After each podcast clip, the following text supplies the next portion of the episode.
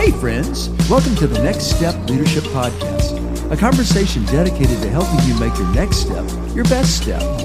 I'm Tracy Reynolds, and my partner for the Next Step journey is Chris Maxwell. Together, we hope to inspire, assist, and create the confidence you need to take your next step in your personal growth, spiritual growth, vocation, or even your calling. Thanks for joining us. Well, come on, let's dive into this week's episode of Next Step Leadership. Welcome to Next Step Leadership. I'm Chris Maxwell, and um, Tracy Reynolds is with me, and I enjoyed our uh, conversation in our last episode, and I want to continue that dialogue because I believe there's so much important information here. Absolutely. It's a pleasure again to have Derek Sinistrero with us from Sweetwater. Uh, and I described that last time as the Chick fil A of music companies in the world. And uh, so let's just continue our conversation. Welcome back, Derek. Thanks. Good to be back with you guys. Well, it's it is like we like we said. It's great to have you back. And um, as we ended our our first conversation with you, uh, I, I, wanted us to uh, make sure we had time in this episode to talk about um, how important relationships are, even in this techno world. And often, many of us use the phrase that we need uh, high touch in the high tech world. We need that, what I talk about in my book, equilibrium. We need to balance those out. Um, but talk to us from your perspective. I mean, Tracy and I want to learn from you. Our audience wants to learn from you, from your experience about uh, the importance of relationships, even in this high tech world. Yeah.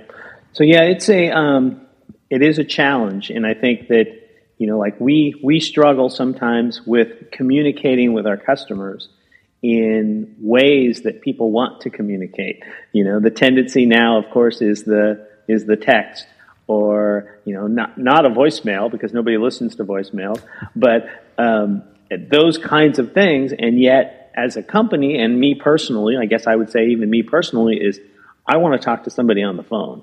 And now that's not always easy because, like I say, a lot of folks don't want to talk to the on the phone. But that's really the only way that we can have that kind of relationship and build a relationship with someone is actually communicating with them and talking to them, you know, on the phone. It's just not the same. I mean, we can say it's the same, but it's not. Texting people and emailing people is not the same thing.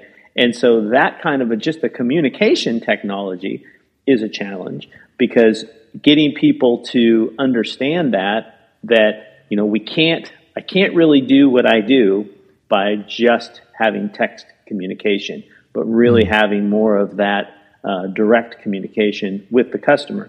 So again, that's from the relational personal aspect. But then, of course, we have the open book of technology and how mm-hmm. technology, as far as gear, uh, kind of gets us all out of whack and can easily create more problems than it can help. And you know, I see a lot of times with, um, especially with as we went through the whole pandemic thing, and every church in the world needed to be online, and that sort of uh, rush to that technology um, and how that became a distraction, in my opinion, to a lot of churches where you know they had to make that happen, which I understand it was important, but now we continue to use that online experience, and again in the church world, you can talk about it how till you're blue in the face, but an online church experience is not the same as being in the building and not the same as the personal interaction. And so, same kind of idea, where yet our culture wants to say the opposite, you know, and wants to wants to fight us on that idea that personal relationship, connection, communication, whether it be on the phone or you know online. I mean, there's some benefits to the Zoom thing, but it's still mm-hmm. not the same as being face to face with somebody.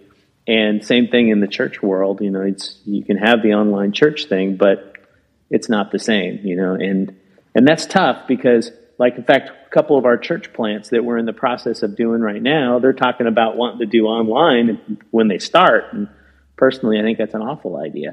You know, I, mm. I why encourage people to do online church when you're just starting? You know, the whole point right. is to gather. You know, and so mm. yeah, those are all. I think those are some of the things that can really be challenging when it comes to the whole technology thing. One of the things I, I appreciate you said was you have to you try to find out the style that people prefer to communicate, and that's so key. I think for for any kind of leader, but in a church leadership world, I mean, I, one of the things I'm supposed to do every week is to make a phone call to somebody. Well, a year ago, I realized nobody answers the phone anymore. It always goes to voicemail. Do they even listen to that? So I'm you know, so I, I, just text them. I get responses from text about 75 percent of the time. Uh, so at least to make a contact. And it's not, but it's not the same. You, your background has been so diverse in that you have been a part of worship teams. Um, Chris and I listened to a podcast you did uh, back in 2019 about worship and finding, and it was all about this relational aspect, from my opinion, with God and how what we're trying to do is facilitate that, and sometimes how keeping our priorities straight as it relates to equipment and gear and technology and what we're trying to do in a worship service. I would love it if you would talk a bit about uh, how you try to help people make good choices in that regard. Yeah, yeah, and that's a it's a tough challenge because you know my job at the end of the day is to sell gear, and so the the balancing act is you know we have a church culture that has um, established certain products as being must haves in the mm-hmm. church world. And, you know, I always use the Nord keyboard as the yep. classic example. you know, it's a very Christian keyboard. And yeah. it's, yeah. You know, I got a friend that always says where, where the Nord is, the Lord is, you know, right, right. which isn't true, of course. It's not true. And, you know, and so I have churches that will want a Nord keyboard and sometimes it's appropriate. Sometimes it's not, you know, and, yeah and so I try to have that conversation. Or another big one that comes up recently is the whole multi track thing. Mm-hmm. Um, I'm not a big fan, and conceptually, I'm not a big fan. I had a church recently that's a long-time customer, and I have a good relationship with them. And I challenged them pretty hard on the concept of using multi tracks and sort of explaining to them sort of my philosophy, which in a nutshell is God's given you what God's given you when it comes to musicians. And mm-hmm. as I used to tell my worship team when I was in California is if I want to hear it like the record, I just play the CD. And mm. but that's not mm. what I want. I want to hear you. I want to hear your passion. I want to hear your heart. I want you to express what you do on the instrument and lead this body in the way that we lead this body. And right. that you know, it's not it has to sound like the record because I don't know where that came from in church world and it's unfortunate. Mm but that's where it's become. And so there's a lot of technology that comes along with that of the whole track thing. And then we got to have in ears and then we got to have click and then we have to have guide track. And it's like, wow, you don't need all those things, you know? I mean, sometimes it's appropriate. In some situations, it may make sense, but it's, it's become, unfortunately, a lot of times it's just, well, that's what everybody's doing. So that must be what we need to do as well, you know? And I, again, I try to push back when it's appropriate, but also, mm. you know, I, I, can only push back so much on that. It's not my job to, to you know, change their whole That's philosophy right. of ministry. I don't I have the power to do that. Wow. But I can We thought we thought stuff. you would do it. We were counting on you to change everything that needs to change, but I guess you're not going to do that. wow. Well, you know, I um, I, I have a, a, background in music education, and as I'm listening to you, uh, my heart's just bursting with, with resilience because it is all about trying to unearth what God has placed. I love what you said. You have what God has given you. And I've just always believed that, that when God puts together uh, a group of people that we'll call a body of Christ, a local body of Christ, that you have everything you need to do what God has called you to do.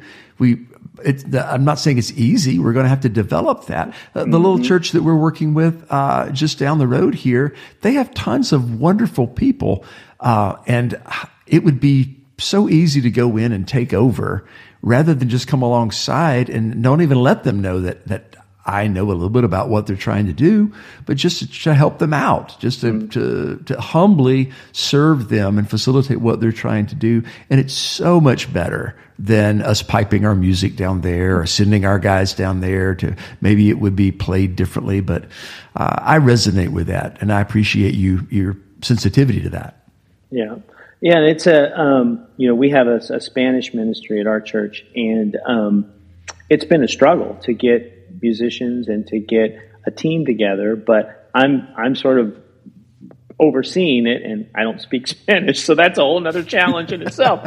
but um, but we've sort of taken that approach, and yeah, it's not always great, and it's not mm-hmm. always polished, and it's not always you know exactly what you quote unquote think it should be but it's them and it's you know mm-hmm. it's building something and you have to build something i mean i think back to the church that i'm at now pine hills i mean we've been going there since 2007 and when we started there it was pretty homespun and it was a pretty mm. small town church kind of a vibe um, and seeing how that's grown and you know it's developed into I mean, the level of musicianship is very high but that's taken a long time and it mm. also takes a lot of investment and it also takes a lot of good musicians attracting other good musicians. You know, that's a huge part of that. Yes, it is. And so that kind of creates that environment where like guys want to get together and they want to play together because, you know, it's like, oh, I, I this guy, I really, he plays well, yet he's serious about his faith. And so, wow, I mm-hmm. want to be a part of that.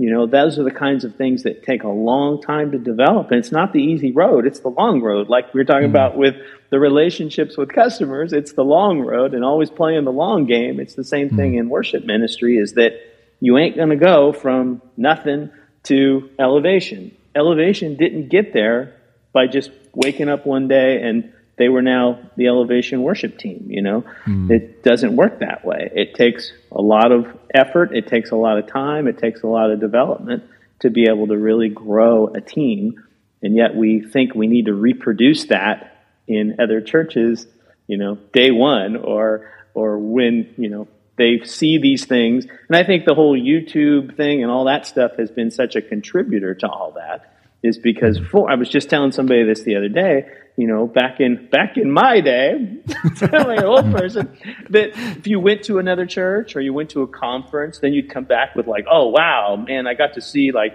they really took it to another level. Nowadays, you see that every day, all day long on mm-hmm. videos and YouTube and all that kind of stuff. Where so people are seeing this, which then leads to the I've got to have a Nord and I've got to have, you know, this, that, and the other thing. And and I think it's just easy to get off track. And I'm certainly never saying those are terrible, bad things because that's not even the point. The point is, in fact, the podcast thing you mentioned that I've done several. One of the things I say all the time is that you know what's the motive behind it. What's the motive behind what you're trying to do and why you're doing it? Are you just doing it because somebody else is? Or have you really had a great conversation and maybe a little battle about mm-hmm. where are we going and why are we going there, and really looking at what your motives are at the end of the day. It really comes down to asking the why question, doesn't yeah. it? Right. You know, why? Why? And I have to. It's kind of brutal at times to have to ask my own self the question: Hey, Tracy, what, why do you want to do that? What What is the deal there? What's What's really going on there? So it's kind of like why dot dot dot really. Mm-hmm. Yeah. Yeah. No, mm it's challenging when we do that in our for ourselves. uh, oh, absolutely. But but I have to have some people in my life who love the Lord and love me enough to speak truth and say, Tracy, that uh, you know, I, why why do you want to do that? Mm. Um, yeah. That, I appreciate the integrity. That's the word I, I kind of resounds in in my head uh, with Sweetwater wanting you to do and giving you the latitude that's uh, that's taken years too. But that they allow Derek and I, you're probably not the only one who does that. You want them to make good decisions so that they'll, as you said, if you teach them to do that now, you may save them a whole boatload of heartache that down the road you're taking the long view that they're going to appreciate that. And uh, I, that goes a, a, long way towards building trust, not just in a brand, but also in a person that leads to that brand and represents that brand. Uh, that's yeah. And well, what are what are some ways that you believe we can um, build community um, as we are trying to have the best sound equipment? You know, what do we need on our stage? What, what do we need on the screen? Uh, because there are times, as you were talking about your church, it, it took time to invest in relationships, but unfortunately, uh, so often we have people just staring at the stage instead of building relationships. Mm. Uh, we need we need both. We need uh, we need music. We need worship. We need to be able to do that together. Um, but can't we do it as good as possible, but not based on performance, but building relationships in a deeper way? Yeah, yeah, and that's you know it's so hard because again our culture is so. Um, there's such a level of expectation, you know, um, and so that seems that's such a challenge. I mean, one of the things that we've went through, and again, I'm sure every church goes through the whole volume thing of you know people complaining about volume and all that. And one of the things that I've said, we have some some folks who have been maybe more um, vocal about that, and you know, I've said a few times, well, let me talk to them because I have history. You know, I have history with these folks and I can help them understand, again, through relationship, that our motives and our intention is not to offend them and not mm. to, um, you know, make it so it's crazy, but there's, there's, there's a reason and there's an intent, intent of why we're going for a certain volume, you know, and that can only happen through a conversation with somebody and a mm. relationship with somebody. You know, because the other side of that of, well, they're just old people complaining. Well, that doesn't do anybody any good, you know, because they're not. They're members of the body. They're important people who have put years of investment into this church, and we have to respect them, and we have to respect them by having a conversation with them. And that's one small little example, but I think there's lots of those examples. One of the things that I think we need to do more of as a church in sort of worship uh, music environment is tell the congregation why we do what we do. Mm. I don't I don't think we do that enough, you know. That's that good. used to be something that was kind of part of the church culture, mm-hmm. but it mm-hmm. doesn't seem to be anymore, you know. You know, it's like uh, many times I'll say, well, if we're going to like do some particular thing or read something or mm-hmm. explain it. Tell them why are we doing right. this? What what's the thought process? Why did we get to this? You know, or why are mm. like if you're going to add lights or you're going to add a haze or whatever, you, you need to explain. I think you need to have a point where you explain. By the way, we're adding this. Here's why we're adding and mm-hmm. explaining mm. to people so it's not just oh well they want to look like Vegas. They're adding this other stuff. no, these people will make up whatever they're going to make up. You know, if we don't give an explanation. And I think church wide, that's a big deal, but I think it's really important for worship teams because, uh, again, you want to make sure that as a body, we're, we're all in this together and we're doing this together. It's not just these guys coming up with clever ideas up on the platform to, to do stuff, you know? Yeah. And, and I'm very sensitive to that. And Tracy knows, he knows what I'm going to say here, but um, I live with epilepsy. Mm-hmm. And so many times I'm at these conventions or these big churches, and so much of the lighting mm-hmm. it can affect those of us who are light sensitive. Mm.